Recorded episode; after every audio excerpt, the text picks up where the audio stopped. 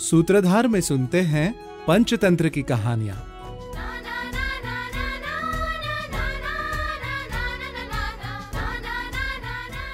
कबूतर और बहेलिया। सर्वेशामेव मत्यानाम व्यसने समुपस्थिते वांग मात्रेणापि सहायम मित्राधन्यो ना अर्थात, संकट के समय मौखिक आश्वासन भी केवल मित्र से ही मिल सकता है। जैसे, सिर्फ़ चित्रग्रीव के कहने मात्र से हिरण्यक ने अपने मित्र की मदद कर दी थी। एक वन में एक बरगद के पेड़ के सहारे कई पक्षी और जानवर रहते थे। उसी बरगद पर लघुपतनक नाम का एक कौवा भी रहता था। एक दिन वो जैसे ही भोजन की खोज में निकला तो उसने हाथ में जाल लिए एक शिकारी को उस बरगद की ओर आते देखा। वो सोचने लगा कि ये दुष्ट तो मेरे साथी पक्षियों को अपना शिकार बनाने यहाँ आया है। मैं सभी को सावधान कर देता हूँ। ये सोचकर वो वापस लौट आया और अपने सभी साथियों को इकट्ठा करके उन्हें बताने लगा। बहेलिया अपना जाल फैलाकर यहाँ पर चावल बिखेरेगा और जो भी उन चावलों का लालच करेगा वो जाल पे अवश्य ही फंस जाएगा। इसलिए कोई भी चावलों के पास नहीं जाएगा। कुछ ही देर बाद बहेलिए ने अपना जाल बिछाकर चावल फैला दिए और वो छिपकर एक ओर बैठ गया।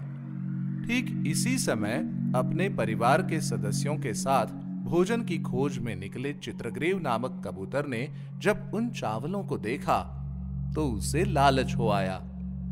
कौवे ने चित्रग्रीव को रोकना चाहा, लेकिन चित्रग्रीव ने कौवे की एक न सुनी और चावलों को खाने के चक्कर में पूरे परिवार के साथ जाल में फंस गया।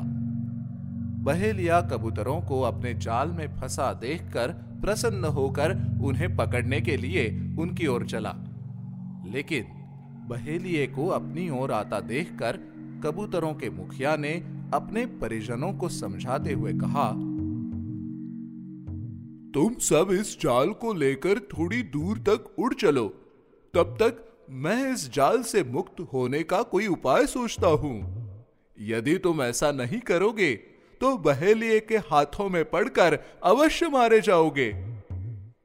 अपने मुखिया की बात मानकर सभी कबूतरों ने एक साथ अपने पंख फड़फड़ाए और जाल को साथ लेकर उड़ने लगे। कबूतरों को जाल के साथ उड़ता देख बहेलिया उनके पीछे भागा और कहने लगा, कब तक एक साथ उड़ पाओगे? कुछ देर में ही तुम सब आपस में लड़ने लगोगे और नीचे गिर जाओगे। हा हा पर कबूतर एक साथ उड़ते रहे और देखते ही देखते आसमान में ऊँचे उड़ गए। दुखी हुआ बहेलिया अपने भाग्य को कोसता हुआ लौट गया। चित्रग्रीव ने जब बहेलिए को लौटता हुआ देखा तो उसने अपने परिजनों को पूर्वोत्तर दिशा की ओर चलने को कहा। और बताया कि वहाँ उसका मित्र हिरण्यक नामक एक चूहा रहता है।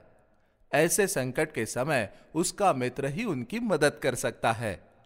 अपने मित्र हिरण्यक के पास पहुंचकर चित्रग्रीव ने हिरण्यक को सारी घटना बताई और कहा, हम सभी अपने ही लालच के कारण इस जाल में फंस गए हैं। मेरे मित्र, अब मुझे तुम्हारी मदद चाहिए। तुम तुरंत ही हमारे जाल को काट कर हमें आज़ाद करो। हिरण्यक चित्रग्रीव के जाल को काटने के लिए जैसे ही उसकी ओर बढ़ा तो चित्रग्रीव बोला, मित्र, पहले मेरा जाल नहीं, मेरे इन परिजनों के जाल को काटो। मेरी बारी तो इनके बाद ही आएगी। ये सुनकर हिरण्यक बोला, तुम्हारी ये बात मुझे सही नहीं लगती। मेरी राय में तो सेवकों की बारी स्वामी के बाद ही आती है। चित्रग्रीव बोला, ये मेरे सेवक नहीं है। मेरे प्रति स्नेह और विश्वास के कारण ही ये सब अपने परिवार को छोड़कर मेरे साथ आए हैं। इनका सम्मान करना मेरा कर्तव्य है। चित्रग्रीव के इस कथन से खुश होकर हिरण्यक बोला, मैं यही करने वाला था, किंतु मैं तुम्हें परख रहा था। अब मैं एक एक करके तुम सबके जाल को काटता हूँ। सबको बंधन मुक्त करने के बाद हिरण्यक ने चित्रग्रीव से कहा तुम सब अपने निवास को लौट सकते हो। यदि फिर भी मेरी आवश्यकता पड़े तो तुम्हारा मित्र तुम्हारी मदद के लिए हमेशा तैयार रहेगा। सभी कबूतरों ने हिरण्यक का धन्यवाद किया और खुशी खुशी अपने घर लौट गए। हिरण्यक ने भी परिजनों सहित चित्रग्रीव को विदा किया और स्वयं अपने बिल में चला गया। हमने कहानी में देखा किस प्रकार चित्रग्रीव अपने परिवार के साथ चावलों के लालच में, जाल में फंस गया। पर कबूतरों ने समझदारी से काम लिया और जाल को अपने साथ लेकर उड़ गए।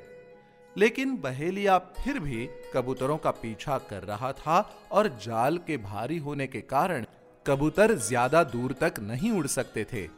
अंत में इस संकट से बचने के लिए चित्रग्रीव अपने मित्र हिरण्यक के पास उसकी मदद मांगने जाता है।